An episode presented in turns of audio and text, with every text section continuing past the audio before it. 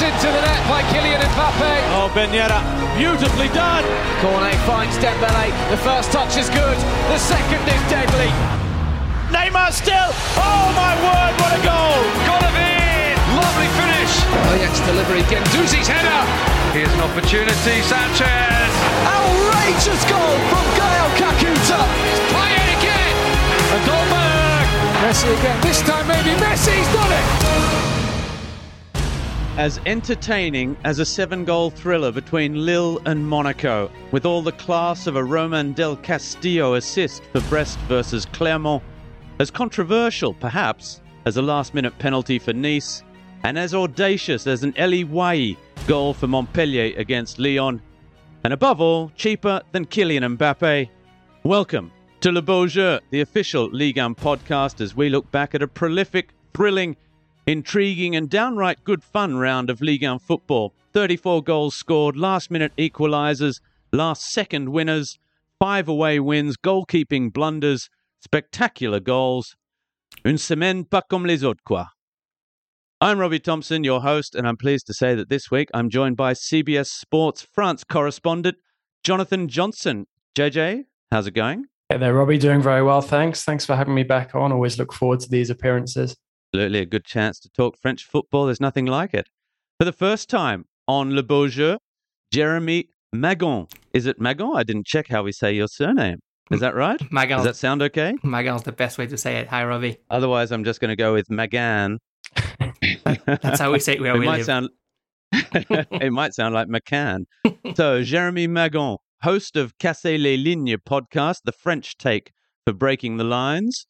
Bienvenue, Jeremy. It's a pleasure to have you with us. Merci. Great, great to be here. A, a real honor and great to be with, with JJ and, and you, Robbie, uh, to talk about Now- yeah, our passion, French football. It would be remiss of me as a former PSG employee not to ask you, as a Marseille man, Jeremy, how you're feeling this morning after three losses on the trot now.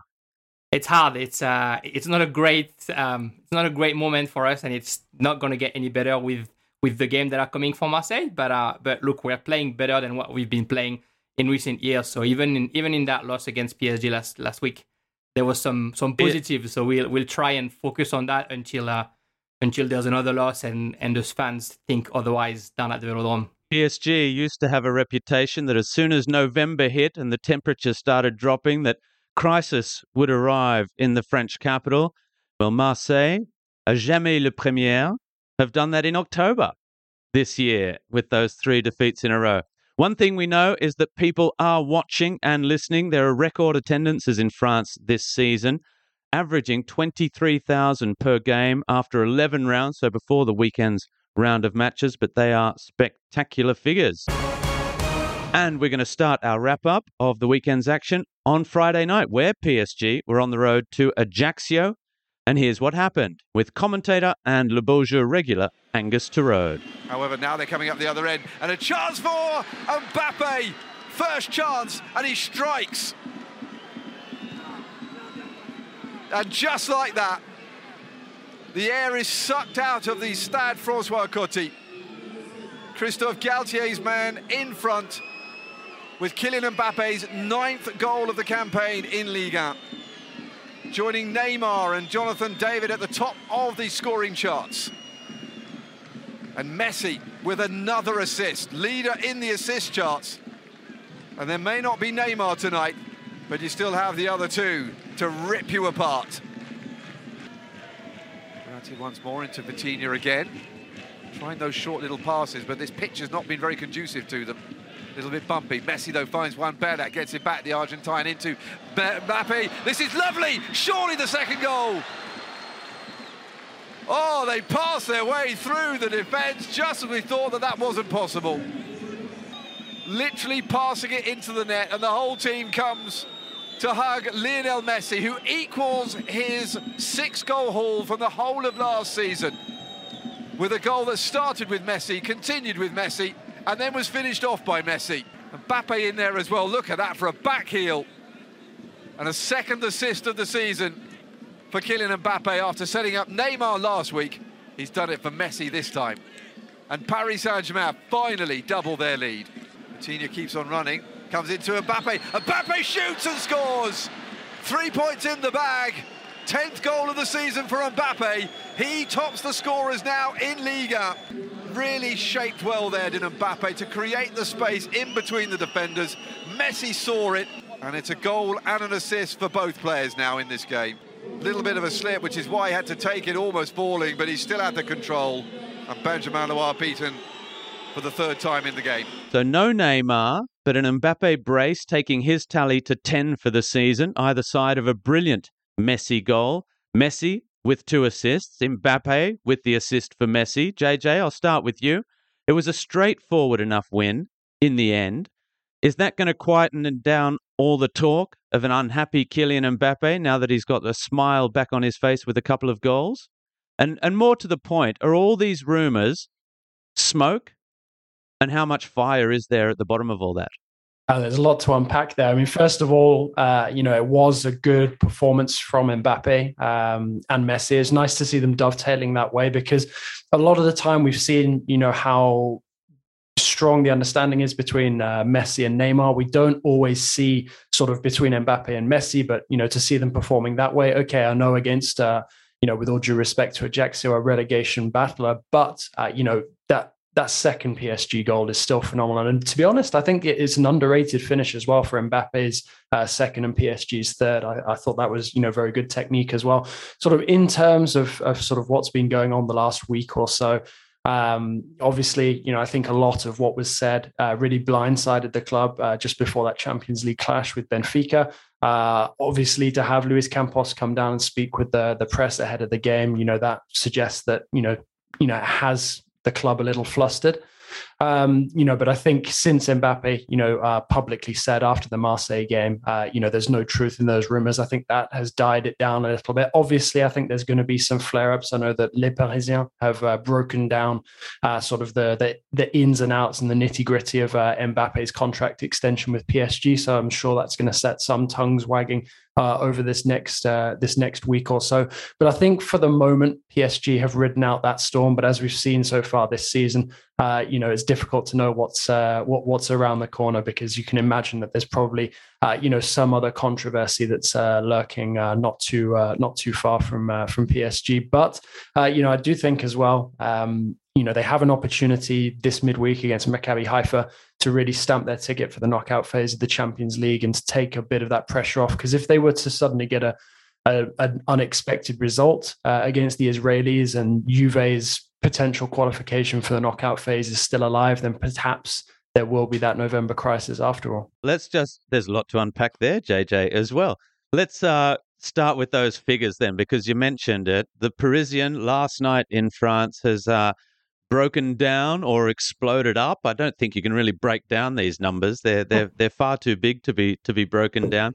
So basically, they've said that when he signed his two plus one contract. So this is a contract for just two years plus an option for a third year. The option is entirely Kylian's, according to Le Parisien. So he's the one that decides if he stays or if he goes. He will be paid for each of those three years 72 million euros brut, which is uh, 6 million per month, of which he will get in his pocket 2.7. Now that also that so that means that every month he's paying 3.3 million in tax, which is pretty spectacular. I'm sure the French government, and that's probably why Emmanuel Macron called and said, "Please stay in France. We we need this." That do you know? Do you realize how many people's retirement payments, how many pension payments that equals every month?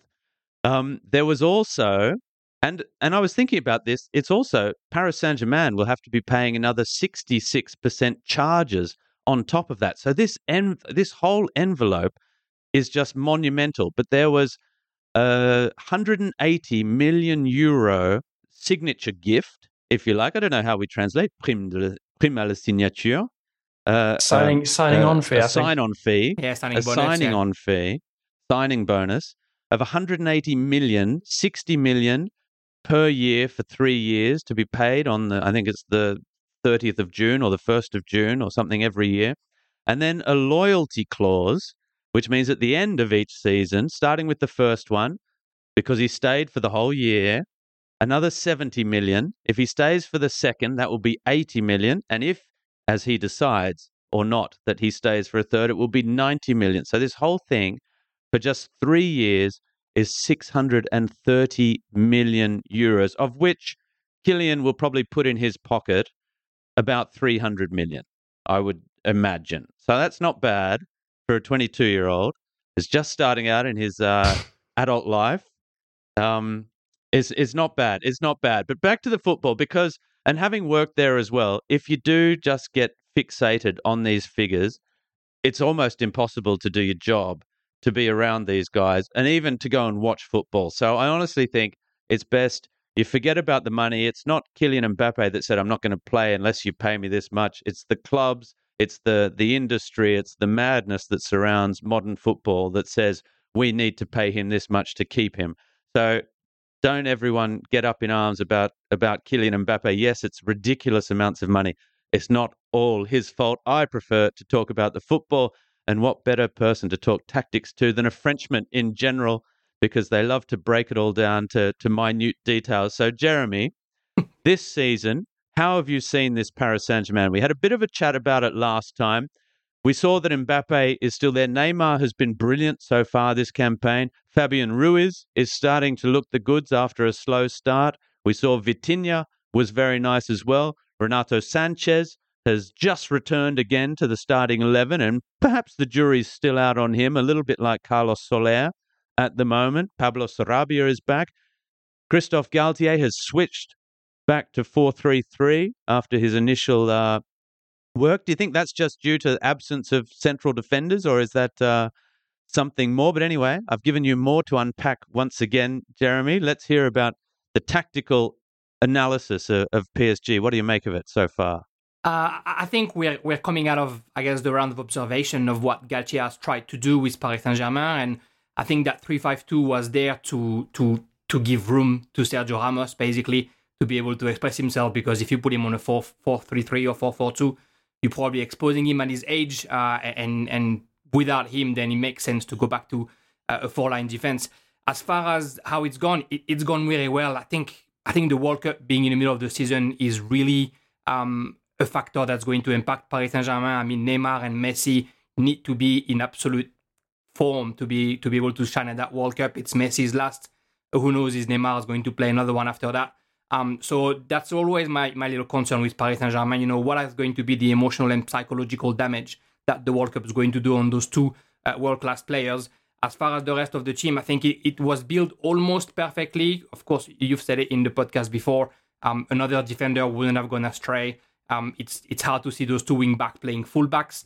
Uh, but I like the way Galtier plays. I, I said that in, in one of my episodes as well. I think Galtier is doing what Galtier does uh, and we've seen against Marseille, he's playing the same way he was running Lille or Saint Etienne or, or Nice, in my opinion. It's He's making sure that defensively they're solid, and it doesn't matter if it's only 1 0 or 2 1.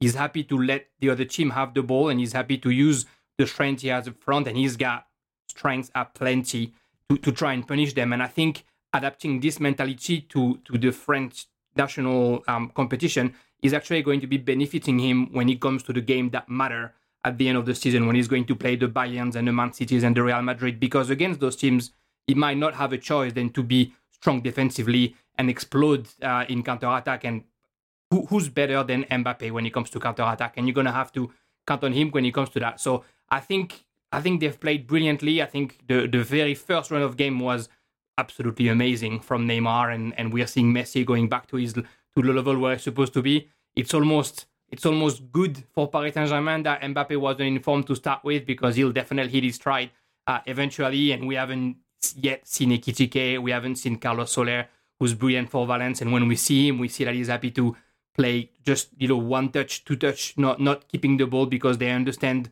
that Messi is the guy who needs to get the ball, and then he'll give the ball to the player who's at the right place at the right time. So it's it's doing well. I think Galtier knows what he's doing, and everybody knew that. Everybody was very quick to jump on him when they only win 1-0 or they do 0-0 against Rennes. Uh, but it's a long game. It, the the league right now, the win against Marseille really put them where they needed to be, pushing supposedly who was the contender away. Uh, and now they just need to ride until the World Cup, and and we will expect them when it comes to to March, April. So this is when they need to be ready as every season. I think they've done the work now to be ready. I wouldn't be surprised if a centre back uh, comes comes just after that World Cup, though. JJ, just quickly, the World Cup. Do you think that could have a big impact? We know that Messi is desperate for it. He got the Copa America, and you saw how much that meant to him, and and maybe that also was a factor in a you know emotionally having a, a, a rougher comeback from that as well. Brazil, it's always an emotional moment, a World Cup for for Brazil, and Paris have Marquinhos also at the back, and he's going to be called upon a lot. And of course, there's France because France have uh, a difficult international spell at the moment, but Mbappe is a big player for them. No surprise, we're talking about the front three again. But is there going to be, or are there going to be two or even three unhappy people up front for PSG? I mean, I think that's a, a really interesting uh, observation. And uh, one other thing before before we move on from it completely, I totally agree with you as well about Fabian Ruiz. I know that a lot of PSG fans are starting to whisper it that PSG might finally have found a successor for Thiago Motta, and it is very encouraging. He's a player I've always liked. Uh, I got to see him up close when PSG played Napoli a couple of years ago, and to see him slotting into that midfield I think is hugely important. And I think the way that PSG restructured over the summer in certain positions, notably the midfield, should serve them quite well coming out of the World Cup, regardless of what happens. Obviously, Marco Verratti, so crucial to PSG's midfield, won't be there. So that's sort of a, a, an added bonus or some silver lining. But in terms of sort of the impact that the World Cup might have on the likes of Mbappe, Messi, Neymar, I mean, it's really difficult to say at this moment in time. You suspect that it will play some sort of role. I mean, we know that Messi, Neymar came back early uh, ahead of their expected date in the summer for preseason. They've looked really focused and in really good shape ever since then. Um, so whether is on, that on PSG or is that on the World Cup? Yeah, exactly. I mean, that's the question. It, obviously, it was the start of a new era for PSG as well, so it coincided nicely. But does that mean that it's you know almost going to be sort of a, a decompression period after the World Cup? When the players report back for duty with PSG. We'll just have to wait and see. I mean, obviously, as well, we are seeing a lot of injuries be picked up. Fingers crossed that there aren't any, uh, you know, really nasty injuries to any Ligue 1 representatives that go to this World Cup, because that's also a risk. But um, you know, you can't have three or four or five nations winning the World Cup. Only one can win it. So yeah, I'm sure there's going to be some disappointed players reporting back for duty uh, after the World Cup and for the uh, the special French edition of Boxing Day that we're all looking forward to. Lyon were away to Montpellier. There were two new coaches on the bench. Well, Laurent Blanc had already had one game in charge, but Romain Pitau, the former Montpellier legend, was uh, at the helm of La Paillade. They were both looking for their respective debut wins at the helm. Who got it? Let's find out with Matt Spiro. Very comfortable on the ball, Lukeba. The cross comes in now. Lacazette. Lacazette's cut back. Aouar's goal! Houssem Aouar gives Lyon the lead. Tagliafico's cross. And this is excellent from Lacazette. It really is. So Houssem Aouar with his uh, first goal for Lyon this season. Gozza's cross, headed away by Mendes and uh, cleared by Gusto, not very well though. A chance here for Wahi! Magnificent! Elye Wahi with yet another overhead kick. It is a strike that he is an absolute master of. Well, Gusto's clearance, not a good one. How about that, though, for balance? The ball is going over his shoulder and he has to hook it back across Anthony Lopes. Wonderful goal from Elye Wahi. And Montpellier are level here. And now Mavididi with the skills. Mavididi roaring up the left. Taken down by Diomande. And tempers fraying now. Elye Wahi, Diomande, Stephy Mavididi has come steaming in as well. Diomande has been uh, given his marching orders. And Mavididi has also gone. Caqueret Finds a pocket of space, picks out Lacazette. Caqueret still going. Maxence Caqueret. He's picked out Alexander Lacazette! Oh, Lacazette in the dying seconds gives Lyon the lead. Toko Ekambi playing the 1-2 with uh, Caqueret. Great perseverance. And that finish, superb from Lacazette. It's tough on uh, Montpellier, but look what it means to Olympique Lyonnais, who might be back to winning ways. So, Jeremy, you first. It's early days for Laurent Blanc, but there are positive signs then. The team in both matches fighting to the end. Thiago Mendes back in midfield. Lacazette scoring goals. I mean, all of this is this is ticking boxes if you're a Lyon fan, isn't it? Yeah, it is. Aouar scoring a goal. I mean, how how good's that? Um, Who? Who's, Who? Houssem Aouar, Manchester City's target two years ago. Um, the forgotten. He is the forgotten man of French football, isn't he? And, and as soon as you, as soon as Laurent Blanc arrived, there was straight away was we know Aouar is going to get his chance, and it's going to be his for the taking. Jeff Jeff Adelaide as well, seeing a bit more bit more football. Of course, the the injury of Corentin Tolisso is why Thiago Mendes comes back into the midfield. But Lacazette is smiling, and and we knew that him coming back was to score goals and was to lead the team. So it's good to see him playing that way. And Laurent Blanc's bringing that defensive, um, I guess, tempting density, and he's trusting the the player that should be there. I think there's still a bit of, of casualness in that Lyon defense. We see it in that beautiful game, a beautiful goal, excuse me, by Elye Wahi, but the, the defense is a bit casual on it. But other than that, they're playing better. They should have been up 2 or 3 0 early on, and instead they really um, flirted with that uh, almost near loss um, before they finally scored the goal. So there's still obviously a bit of fragility. It's still being building, but we can see some very positive from, from Laurent Blanc and from the team at Lyon really pushing to be where they're supposed to be. JJ, Jeremy mentioned it. Elye Wahi's goal. It was a brilliant goal, almost almost impossible to hit as well as he did. It was a, a bicycle kick, but almost a reverse 720 bicycle kick because it was coming over the wrong shoulder. He hit it with the wrong foot, and it was still perfect connection. How good is this kid? He's a he's a France youth international. He's been on the scene at Montpellier for about two and a half years now and has scored some spectacular goals. And, and he has that, that thing which I think is so impressive, which is that instinct. He knows where the back of the net is. Yeah, absolutely. I mean, I think Montpellier themselves are a really interesting team when you look at the makeup of, of that group because there's some very very talented young players there. Uh, arguably need a bit more consistency. Uh, you know, obviously uh, Dall'Oglio uh, has sort of paid for that inconsistency with his job. We'll see how Pitau does um, over the next couple of weeks because I believe he's going to be in place up until at least the World Cup break. But El- Elye Wahi he's certainly somebody who clubs have been looking at now for sort of the best part of the last 12 to 18 months. I mean, when you sort of burst onto the scene with that much raw talent, it's some of the goals that he scored, because it's not just this one. We've seen him score, you know, a, a handful of really, really impressive technically, uh, you know, and sort of acrobatic finishes as well. So not entirely surprised when he pulls this this kind of trick out of the bag. And I just think that like most of his or many of his talented young Montpellier teammates, it's just about finding that consistency. Um, but he's certainly a player who I think now is being watched by a number of clubs uh, across Europe. You know, I've I've spoken to quite a few people who have mentioned Wahi to me in the past, so I think he's somebody who's definitely attracting a, a bit of attention. But another phenomenal goal to add to his repertoire.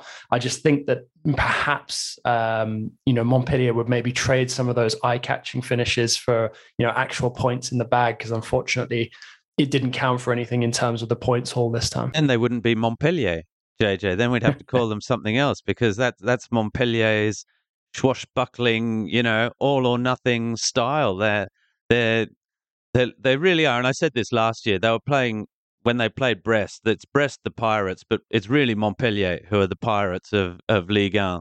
They're they're a superb side that that things like consistency are just a foreign foreign word. They just don't understand it, and I think it's great. Also, there were two more red cards because, of course, it wouldn't be a Ligue 1 round without without the referees jumping in there with a couple of red cards. So Steph Mavididi, the Englishman, um, sent off as well for a, a reaction. I think it was against Diomande, who'd who'd brought him down. They were coming from everywhere. Elye Wahi was actually involved in that, so showing a good bit of pirate instinct from from the young striker as well.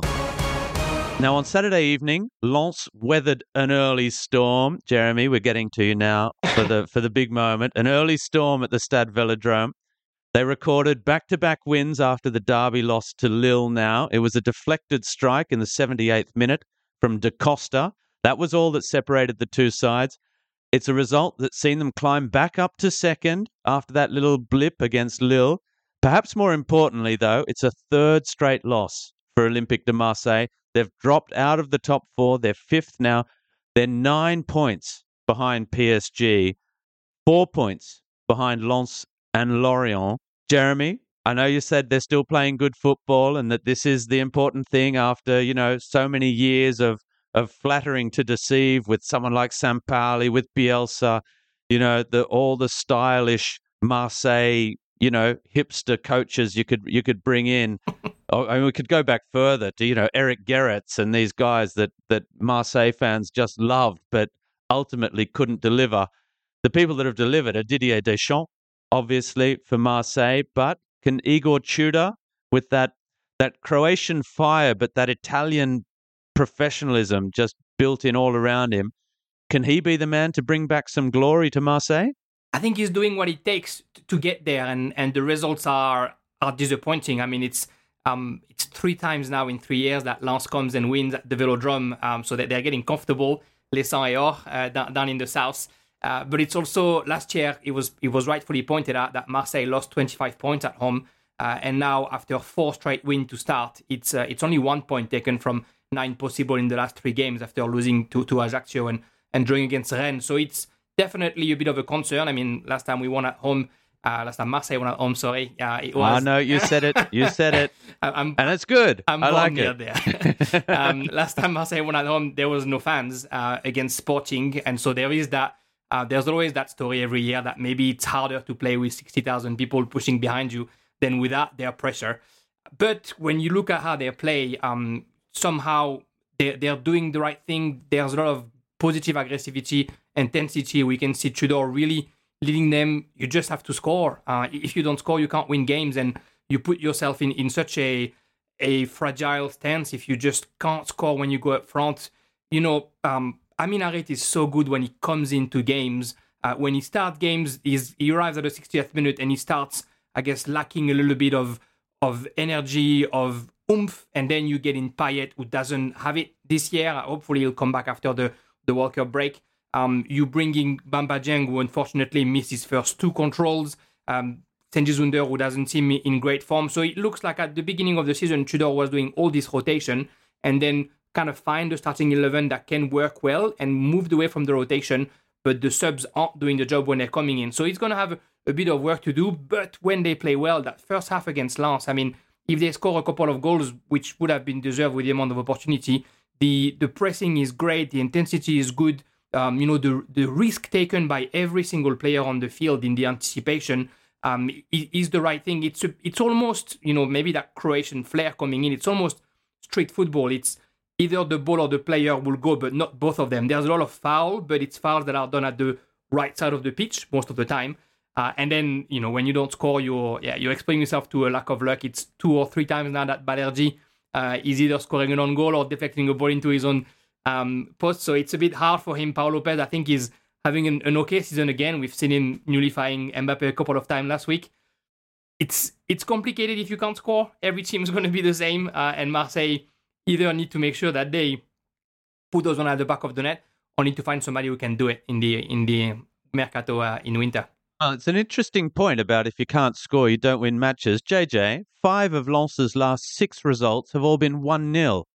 They've won four of them, lost one of them, all 1 0, and there was another scoreless draw in there as well. So scoring goals is a little bit of a problem for Lens, but they're not conceding them. That's the that's the difference. So does it really matter?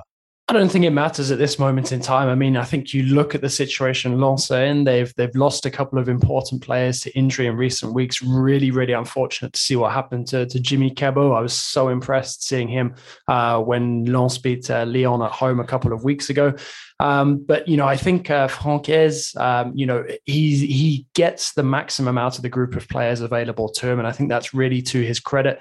And I think because of the consistency that Lens play with, sometimes they they merit that stroke of luck. I mean, as Jeremy said, you know, they really probably should have been down at least one 0 by half time at uh, at Stade Velodrome. But uh, you know they they took their they took their opportunities. I think it's a real game changer for them. The fact that Seko Fofana is starting to find a bit of form now. Obviously started the season very well, dropped off a little bit just after the contract extension, and he had that injury as well. So to see him coming back now is is a really big boost for them. But yeah, I mean I think when you look at that attacking lineup for Lens, uh, you know Openda is uh, is full of energy, but in terms of sort of the actual finished product, he's not going to put the ball in the back of the net too often often. But you know, Lens. as long as they keep those points coming in, uh, you know, and keep themselves in contention, uh, you know, for European qualification, they'll be looking to sort of put the memories of agonizingly falling short last season, uh, you know, behind them because they at the moment they're getting the points, uh, you know, that they that they need to take, uh, and then some more. Well, they are sitting second, equal second, if you like. They're just ahead of Lorient on goal difference. In other results, then, over the weekend, Lovro Majer signed a new deal at Rennes and netted the winner from the penalty spot against Angers. Le SCO, the home side, perhaps feeling a little hard done by. They battled very hard, but that's now four losses in a row for them, and they drop to 20th place in a season where four will go down. It's not looking good for them so far.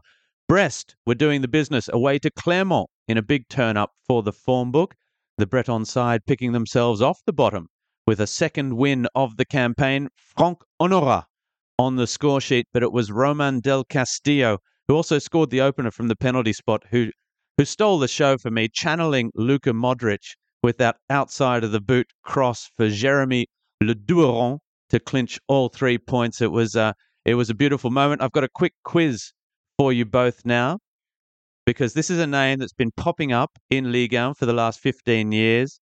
Name Franck Honorat's former clubs. There are five of them in total. You can go one one each until we until we run out. But this is a real one for Ligue 1 Geeks award of the of the month if you if you can do it. No cheating, JJ. Keep your hands where I can see them. Okay, JJ first. Saint Etienne. Jeremy. Clermont. Yes, scored against his former club. JJ. Uh, was there a little Nice spell? That there, what? That's where he started. Actually, very good. That's why he went to Saint Etienne. I think it was Claude Puel that uh, picked him up and said, "We, I, I like him." He had him from Nice. So this this leaves just one more, which will be tough because it was a loan spell. Jeremy, mm, I won't have it. I had Nice, but I won't have the, the yeah. last one. I think it was a season at Sochaux in Ligue 2. So there you go. Just before, in between, uh, it would have been in between Nice and Clermont. I think that he had that before before Saint Etienne. So moving on, JJ, you win Ligue 1 Geek of the Month award. Congratulations. Thanks, Lorient. Lorient handed two goals to Troyes. It was an own goal and as good as an own goal with a, a terrible defensive blunder but they still came from behind twice to draw 2 2, and they could even have won it at the end when Dango Ouattara hit the post late on. And still they play great football. Rennes youth product Stéphane Diarra with his first ever Ligue 1 goal. If it wasn't for Elye Wahi, it probably would have been goal of the week. Jeremy, your take on Lorient. We've heard a lot about them. We've talked a lot about them over over recent weeks, but and and i I'm trying to be measured here. But is this the single biggest surprise in Ligue 1 this century because I can't think of another season apart from maybe Montpellier who were promoted in 2009 who finished third I think in their in their first season back. Maybe it wasn't 2009 I'm getting old. But this is 12 matches in. This is basically a third of the way through the season. And Lorient who avoided the drop last year and would have been ev- on everyone's you know outside favorites for going down this year they're equal second. I mean, it is it is a huge surprise. Yeah, and it's and it's formidable because it rewards, um, I guess, jobs done the right way. Um, Le Bris has been in the club for a while. He knows the players, how how easy it is to promote young player when you've been following them for the past five six years as the head of the the academy. Uh, so it's great. It's probably one of the the best story that we've seen. I mean, usually, you know, when when Clermont or Angers in the past couple of seasons have had a run of wins, five, games, six games down the line, it was over. Uh, but it keeps happening and, and, they play well. And you can see that they all know each other and, and that the added pieces, and Mvogo in, in goal, uh, mainly are adding the experience that maybe Lorient was missing last year and maybe that reassurance in defense that it's okay, we can we can defend and there's going to be people to actually stop the goals because it was definitely an issue in the past couple of seasons for Lorient. And when this happened, I mean, they lost Armand Lorienté, which was supposedly their most creative and most lethal player. We remember his free kicks from last season, uh, and he's doing well at Sassuolo. Um, but they've they've just unleashed Ouattara, unleashed uh, Terem Moffi, who's unfortunately injured right now. Stéphane Diarra is really the kind of player that I like. Small pocket winger, uh, very um, you know happy to dribble, happy to go and and um, really provoke, but also um, selfless enough to to try and, and find the assist instead of the goal. And proof is it's only his first goal in uh, in in Ligue this weekend. It's a team that you know I guess is surprising, but also shows that you know Enzo Le Fée has been given time to actually grow. Uh, players like Abergel and Laporte in defense have been given time to develop and to really settle down in Ligue 1. Uh, so it just looks like a reward that's deserved in in the perfect world where uh, teams do the right thing to get the right um, result. And and all kudos, of course, to to Le Bris, who is on a Ligue 1 bench for the first time and who's meeting immediate success. I think that sums it up pretty well. Stade de Reims got their first win under caretaker coach Will Still, the championship manager alumni, who uh, Matt Spiro remarkably said it's not easy to take Macclesfield Town to the Champions League three years in a row, which uh, he may or may not have done. But they were adding more woe on Auxerre 2 1. Amazingly, stat of the week. These two sides, both former champions of the French top flight, meeting for the first ever time in Ligue 1. So, how about that? Toulouse blew a two goal lead as Strasbourg came away from uh, the remarkably named Le Stadium with a 2 2 draw. Special moment for Lebo Mothiba, the South Africa international, his first goal in Ligue 1 since 2019. And uh, I interviewed him before the season a couple of years ago for the LFP, and you, it couldn't happen to a nicer guy, really. In Nice, the home side salvaged a point from the penalty spot at the death. Ignatius Ganago had given Nantes uh, the lead, the Canaries against the Eagles. Before controversy, Jean Charles Castelletto penalised for handling the ball. Um, he claims he was pushed by Dante. Pep scored, or Pepe scored in the 96th minute. And uh, there were red cards flying everywhere late on. JJ, it wasn't pretty, but that's now three without loss for Nice. They're up to 12th on the table, having been looking, you know, like a one of those seasons for a good club. We saw them last year with two big clubs, Saint Etienne and Bordeaux, where things just start unraveling and you can't stop it. You can't stop the rot. Have they managed to do that? Do you think they and their glut of ex EPL stars have uh, managed to turn the corner? I mean, I think it's uh, it, it's a bit early to say definitively that they have turned the corner, but obviously things are looking, uh, you know, a lot better now than they were a few weeks ago. Um, you know, I think that they have, um, you know, become a bit harder to beat, which you know is an important first step to take before you know actually sort of putting proper points on the board and moving back up the standings. Uh, I think that you know Favre um, has definitely given himself uh, you know a, a, sort of chance uh, to make this second spell with Nice work which is important. I'm curious to see sort of what happens when Ghisolfi starts to get his feet under the table uh, at Allianz Riviera, who he deems sort of necessary to, to push this project on, which potential you know new players he might like to add to the mix. But uh, you know, I definitely think uh, you know there was a feeling that this Nice side were really badly underperforming at the beginning of the season. So you know starting to to turn the tide in the in the right way. And but obviously really painful for for Nantes that one to to lose the points so late on. Uh, you know I I really felt for Kombouaré in recent weeks because we know we knew sort of such it was such a massive achievement to win the Coupe de France uh, last season, but we also knew how complicated it would make this campaign for Nantes to go into Europe, and we've seen that. So for them to have those points snatched away at the death, yeah, that was uh, that that was pretty uh, pretty tough to watch, and you could understand this the sort of explosion of frustration from the from the Nantes players. But I do think that Nice, going back to to the original points, are better than they've shown so far this season. So I do expect them to to sort of start to pick up. And just like I said, I'm curious to know what changes might be made uh, during the break for the World Cup because obviously it's a new sporting project that's now starting to come together. Uh, so perhaps there will be some significant changes to come uh, on the Riviera. Well, we have been saying it's a new sporting project for three years now since Ineos uh, came in, and even before that there was a change of ownership. I mean, it's been a a club that's been threatening. Back in the 1970s, there was a lot of money injected into them. They were called the Millionaires, and uh, they went close to winning Ligue 1 for the first time since the 1950s, but it it didn't happen. And the Millionaires from the the Côte d'Azur are hoping to uh, turn it around again these days. It's time for our deja vu quiz of the week. Um, There have been some easier ones in this month of October, I think, for, for you to try and win a League 1 shirt. We've given away two already this campaign. This is the last question for October because I want to have three questions up uh, in the November edition. We've only got two pods in November, so we'll be using the last of October for next month. So this is the last one to go with the, the previous three. If you know the answer, you have to email us at league1podcast at gmail.com with the answer of who am I plus the bonus question. It's an easy bonus question, I think, uh, this week. And I'm, I will be uh, expecting you two to get this off the bat right here and now without saying it. Just nod or, t- or tell me, but I think you should. So here we go. Deja Who. My playing career spanned fully 20 years, and it ended where it began after over 600 first team appearances in Ligue 1, Ligue 2, and overseas. Despite being from the south, Jeremy, and playing for all the biggest southern clubs, I'm best remembered and best loved for my time further north.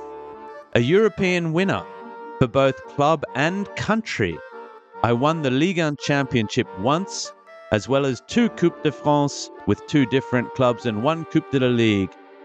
I carried my nickname, Le Petit Prince, the Little Prince, everywhere I went.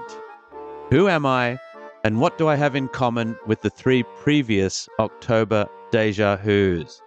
So there we go. I don't think that's uh, too difficult, particularly for you two who have lived uh, lived and grown in France for so long. This is quite a prominent uh, character of the French football landscape, and he has an amazing story as uh, as well. So I'm assuming you've both got it. Do you agree? Is this is this true? I think so. I hope so. yeah, I have uh, I, I, have an inkling. Although I need to I need to tally the the last bit with the other deja who. From the need to month. go back and check. So if you think you know your answer, I say again, send in the email, league1podcast at gmail.com. We've already had a number of correct answers so far this month. The winner will be announced on next week's show. So nine matches down. Our final match of the weekend, the final match of the round, was an absolute cracker between Lille and Monaco at the Stade Pierre Mauroy. And our very own Andy Scott was there calling all the action. Alexander Nübel, the on loan Bayern Munich man, in goal for Monaco. Keeping a close eye on this. Free kick flighted into a really dangerous area. And Lille take the lead. The header from close range buried by Alexsandro, who marks his return to the starting lineup with a goal this evening. Just got in between the two Monaco centre backs. And he couldn't really miss that. And he gets his first league on goal. Well, Caio Henrique uh, dead ball deliveries have been the source of plenty of goals in recent times for Monaco. Fires this in himself and it's gone right through Lucas Chevalier. It's a disaster for the young Lille goalkeeper and Monaco are back on level terms. Well, he has become a cult hero in the space of a few weeks with the Lille fans. He was certainly the hero in the derby here against Lens recently with a big penalty save in that game, but that is uh, something that he will not want to see again. Big chance, maybe this time it's going to run in, turned in by Remy Cabella, just to make sure of it. After some fabulous play by that man, Jonathan David. And uh, a terrific response from Lille to being pegged back here. Corner swung in by Caio Henrique. Ben Yedder at the back post, and it's in. It's Axel Disasi who scores it. Maybe partly culpable at Lille's second goal, but he has brought Monaco back on level terms again just before half time here. A little bit of a soft goal again for Lille to concede. A, a home defence missing the suspended Jose Fonte tonight. So with Djaló, he's got himself into big trouble. Wissam Ben Yedder, it's a gift for a player of Ben Yedder's quality. And Monaco take the lead for the first time in this game. An absolute gift from Tiago Djaló. It's uh, just a fifth league goal of the season for Wissam Ben Yedder, the Monaco captain who's lost his place in the France squad of late. Desperate to work his way back into the reckoning going into the World Cup. More than two thirds of the way through this game. As Lille look to draw level again. Cabella, he's done it! Great running and a great finish from Remy Cabella, second goal of the game. And we are all square once more. Jonathan David playing his part once again with a touch on for Cabella. Monteza with the foot in there. Scrappy in midfield, but Lille come forward now with Angel Gomes. Jonathan David making the run ahead of him. Bamba bursting into the box. Jonathan Bamba, he's made it 4-3. Terrific play again from Lille. Superb running into the penalty box. And another emphatic finish, this time from Jonathan Bamba. I said earlier that he has been criticised often in his years at Lille for not scoring enough goals, but that could be a really big one tonight for Lille. The goals just keep on coming tonight. Jeremy, Lille scored just about five of the seven goals in this one. They gave Monaco a helping hand, but there was great quality going forward. I mean, this was a, a good old fashioned heavyweight, gloves off, swinging, forget about the back line. We're going to score more goals than the opponents, wasn't it? Yeah, talk about end to end stuff. Or five, I would give six goals to, to Lille, uh, Ooh, even with, okay. uh, with that Diallo assist. Um, I, I think, you know, Lille offensively are just are just been amazing under Fonseca. We know how great Remy Cabella can be when he's hitting form. We know how great Adam Ounas can be. If Jonathan David is in form, it's seven or eight three um, this morning in, in Australia, last night in France.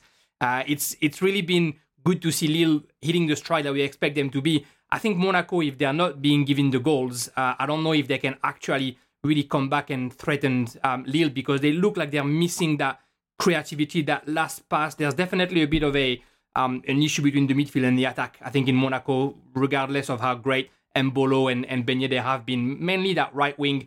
I think they still haven't really found who's who's the guy who's going to uh, to be in that right wing. It was Krépin this morning.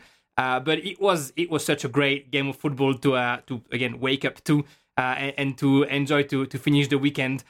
I, I, really expect Lille to be you know fighting it for the Champions League at the end of the season because they've shown how good they can be. And again, we haven't seen Jonathan David scoring every single opportunity that he has, uh, and we haven't seen yet um, all, all, the class that Gomes can bring to this team. I mean, the few players that Which have one? brought there, uh, the the other one, um, not Angel, the other one. He'll get back to me. Um, you know, Ismaily has been such a great uh, addition as left back as well. Very underrated, uh, but very very prolific and smart. Obviously, he's, he's got his age uh, and he's got both the the technique and the I guess the device that come with being over 30 years old and having played in Shakhtar for a while. Um, but yeah, I think there's a lot of positive in that little team. There was no Fonte this morning, so maybe I expect that explains a bit of the issues defensively.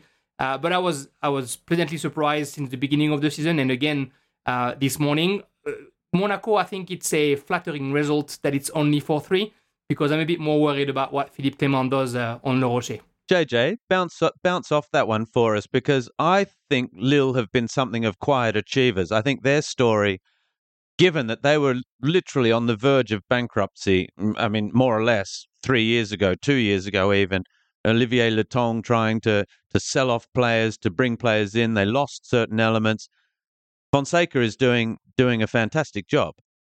He is, uh, you know, and I think as well he inherited um, a relatively decent squad, but sort of what they've done over the summer. Um, I really like Jeremy's point about how there's so much experience now in this deal side. I think that sets them up to be performing consistently uh, at this this moment in time. And we always knew that, uh, you know, if Remy Cabella could rediscover his form of old, uh, you know, that could help to transform this Lille side. Obviously, it helps with Jonathan David, uh, you know, finding his scoring boots again. Obviously, went through that drought last season, uh, which arguably sort of cost him uh, you know, maybe a move away from Lille. I'm curious to see how the project pushes on once they do make that next big sale. Because you're right, Robbie. You know, obviously it's it's still quite a precarious financial situation. Uh, obviously, the the deal with the the commercial subsidiary will help clubs like Lille, who have you know really suffered in the last couple of years financially. But uh, you know, it does feel like at some point there will probably be one, at least one more big name, big money sale logically it'll it'll be David. And if it's Fonseca who's sort of overseeing the the next phase of this uh, th- this rebuilding job at Lille, uh, you know, I think that they are in very good hands. Uh, I do fancy them for for Champions League qualification at this moment in time, given the the way that they're performing. Uh, I just think, obviously, based on what we saw last season, they could almost do with, uh, you know, either all of their attacking players, you know, remaining consistent in front of goal, or, uh, you know, perhaps adding, uh, you know, perhaps one extra body in attack. Uh, you know, obviously they lost Yilmaz, who his goals were absolutely vital when they won the league title a couple of years ago. But also at the same time, once those goals dried up, it kind of left a lot of pressure falling on uh, on David. And I think Tim Weah's return to form you know, timely just ahead of the World Cup. Uh, you know, but it's also a big boost for Lille as well. Uh, I think that will help, and uh, I, yeah, I certainly expect them to, uh, to to push on and really be up there challenging for the Champions League more so than Monaco, based on this performance. Now, the only side to have beaten Lens so far this season. A word on the experienced Jose Fonte because it, it's worth highlighting. 38 years of age, still going strong. By all accounts, the most professional player that that these little youngsters, the youngsters that are there, have ever played alongside. He's a he leads by example. He missed his first game in 49 matches. 49 matches, starting nearly all of them in a row before suspension kept him out uh, out of this one. So that and that su- would suggest that he can keep going. Maybe he's the new the new Vitorino Hilton of uh, of the French top flight. Well, we'll have to see. There's a name. If you don't recognize it, look it up. It wasn't that long ago. He was still he was still playing with Montpellier. And a word on this: How good is the race for Europe all of a sudden? Because I thought Monaco were flying. To be fair, two weeks ago, three weeks ago, before that that bad week, they'd won I think four or five in a row. They were on the charge. Ben Yedder was was back and scoring goals. All of a sudden, it looks as though uh, they've just lost their way a little bit. But there are six points separating second to seventh at the moment. And I think a lot of them look like contenders and maybe even a reinvigorated Olympique Lyonnais, who are back to winning ways. They're only two points further back again, could uh, throw their hat back into the ring. Very quickly, guys, I want us to look ahead to Europe. JJ, PSG did it tough against Benfica. Two matches, two draws, but let's not forget Benfica are quality. Sometimes we forget because they're not in the sort of big eight, but they were quarter finalists last year, so were in the last eight of Europe in the Champions League. A draw on Tuesday against Maccabi Haifa will be enough to see Paris through to the next round. With one game to spare, I can't see I can't see them not getting it. To be fair. Yeah, I, I agree with you. Um, I don't think uh, there's any shame in drawing those games against Benfica. I think Benfica are a very good, underrated side. They look even better under Roger Schmidt this season. Uh, but certainly, you know, no uh, disrespect to, to Maccabi Haifa, who made it difficult for PSG in that first match in Israel. Uh, I think that PSG will expect to win this, and I think we expect PSG to win this as well. But like you said, you know, there is kind of that little insurance policy of PSG knowing that you know if it's only a draw if you know they do have a bit of a hiccup then uh, they'll still book their place in the knockout phase and I fully expect them to do that. Let's put a smile back on Jeremy Magan's face. Marseille two wins in the Champions League this campaign. Who would ever have thought it after after however many years 16 matches one win in 16 and two two campaigns without a win in the Champions League. But here they are. They can almost really, against all attentes, against everyone's expectations, make it to the next round. But do they have to win in Frankfurt for you? I think they absolutely do. Um, you know, you can't leave it to a game against Tottenham, who might be a must-win for them as well. Uh, to to qualify, it's already it's already um, yeah amazing that they are still in the race because despite playing well that very first half against Tottenham and, and doing okay against Frankfurt for again the beginning of the game. Um, they do lose two games that they should have tried to get a result for, and then they managed to win twice against Sporting. I think against all odds because Sporting had won the first two games, of course.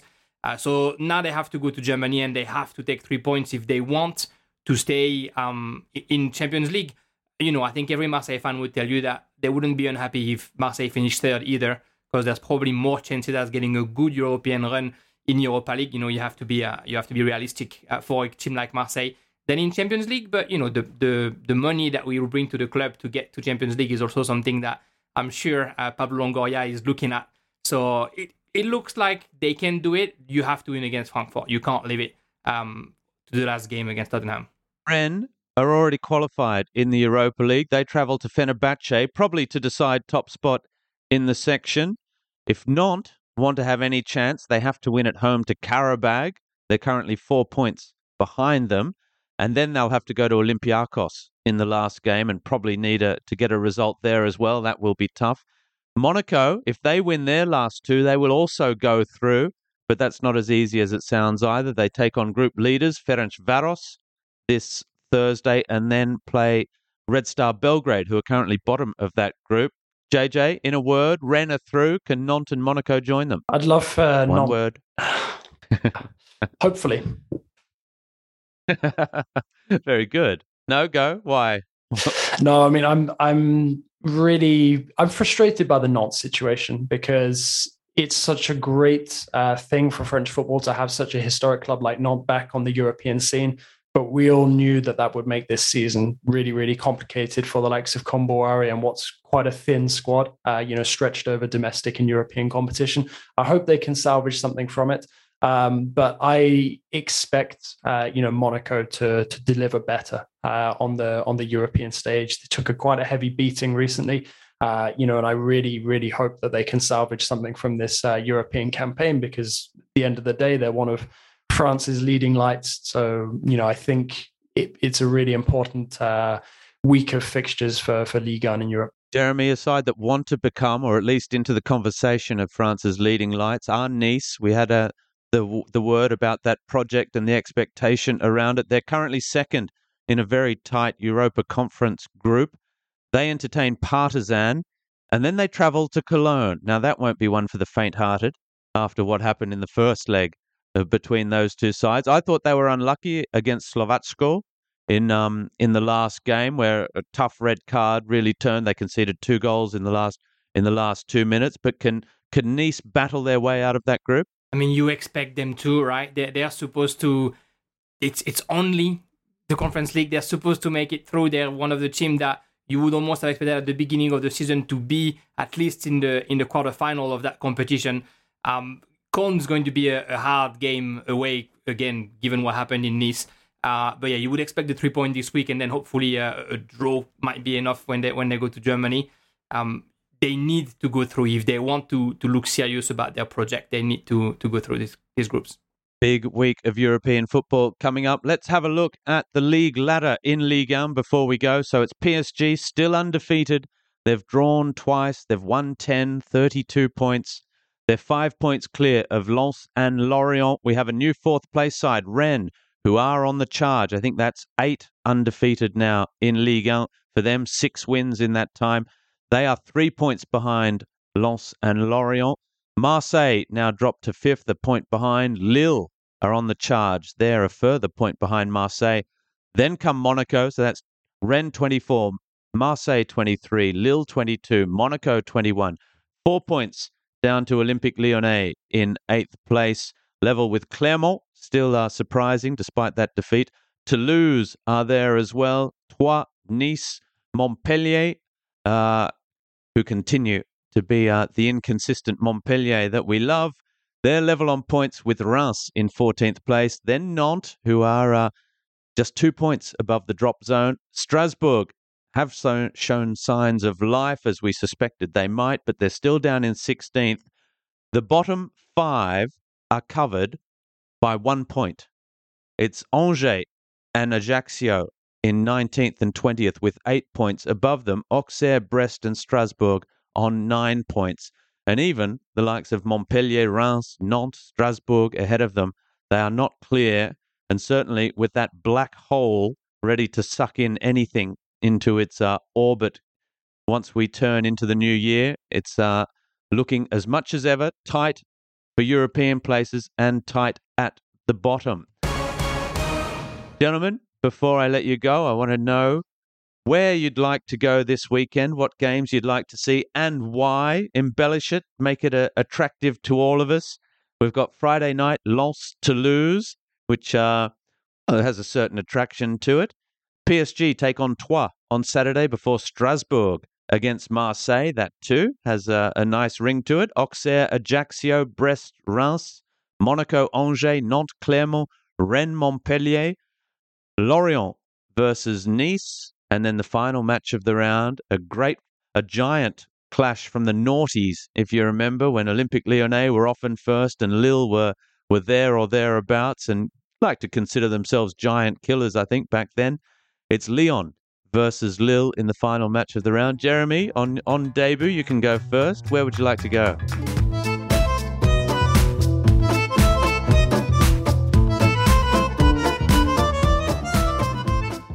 Um, I'll go to Lyon, and you know, I, know that I'll watch Marseille somewhere, but I'll go to Lyon, the, the former Battle of the Sedu, right? Um, because Lyon is in the, the, middle of a, a very interesting um, series. It's Lille this week, it's Marseille afterwards, and then it's uh, Nice, I think, just before uh, the break. So I'll be interested to see what Laurent Blanc does and, and how it evolves. And of course, we've mentioned how great Lille has been. They're not going to go to um, to the OL Groupama to to just let Lyon play their football game. So I think it's going to be a a very entertaining game, as we've seen all every Sunday night for for the beginning of the season in Liga.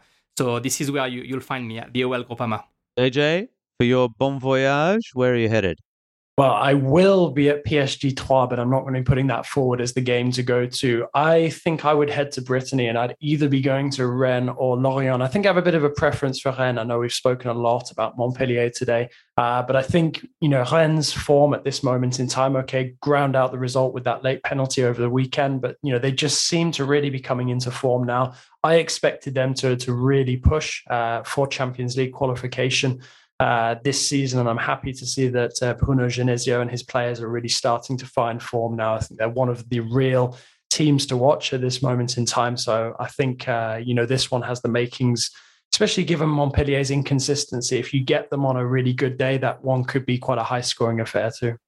I will be getting up to watch PSG versus Troyes because I remember uh, the famous 9 0 victory that uh, came after a, a, a fairly bitter Champions League elimination, if uh, memory serves me correctly.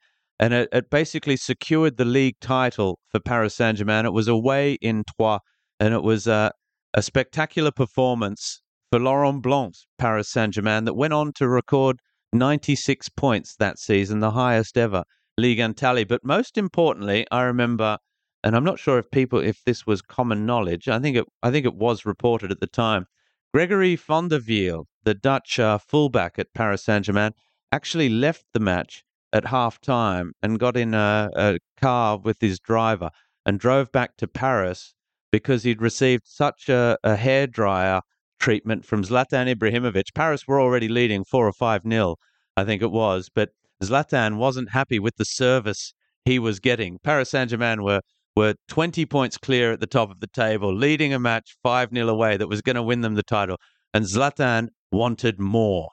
And uh, it was all too much for poor old Greg van der Wiel, who, who just opted out um, and who brought the uh, curtain down on his career this just this year or just late last year, I think. Uh, Greg van der Wiel, after a, a disappointing time in North America, but a, a lovely guy, the Dutchman, and uh, yeah, funny, funny story. There were always plenty of stories to come out of PSG, and I guess having seen at the moment what's going on, nothing has really changed. That's it for us today, gentlemen. Thank you very much for joining me, Jerry. Uh, Jeremy, I hope you enjoyed your uh, your first step on the on Le Beau Jeu, and that you'll be back for more.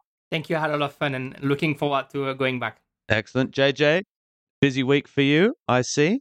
Indeed, so I'll be off uh, stateside and talking Champions League with uh, with the guys at CBS. But it's been a pleasure s- starting off my week the right way, uh, t- chatting about some French football with you guys. Jeremy, fantastic to to meet you uh, via this uh, via this podcast as well. Fantastic, gentlemen. Thank you very much. We'll be back, Ian Holyman, in the hot seat in a week's time to host Le Beau Jeu, and we'll speak to you all then. Enjoy your European football. Bye bye. Neymar still. Oh my word, what a goal! Golovin! Lovely finish. Ajax delivery, Guendouzi's header. Here's an opportunity, Sanches. Outrageous goal from Gael Kakuta. Payet again. And Dolberg. Messi again. This time maybe Messi's done it.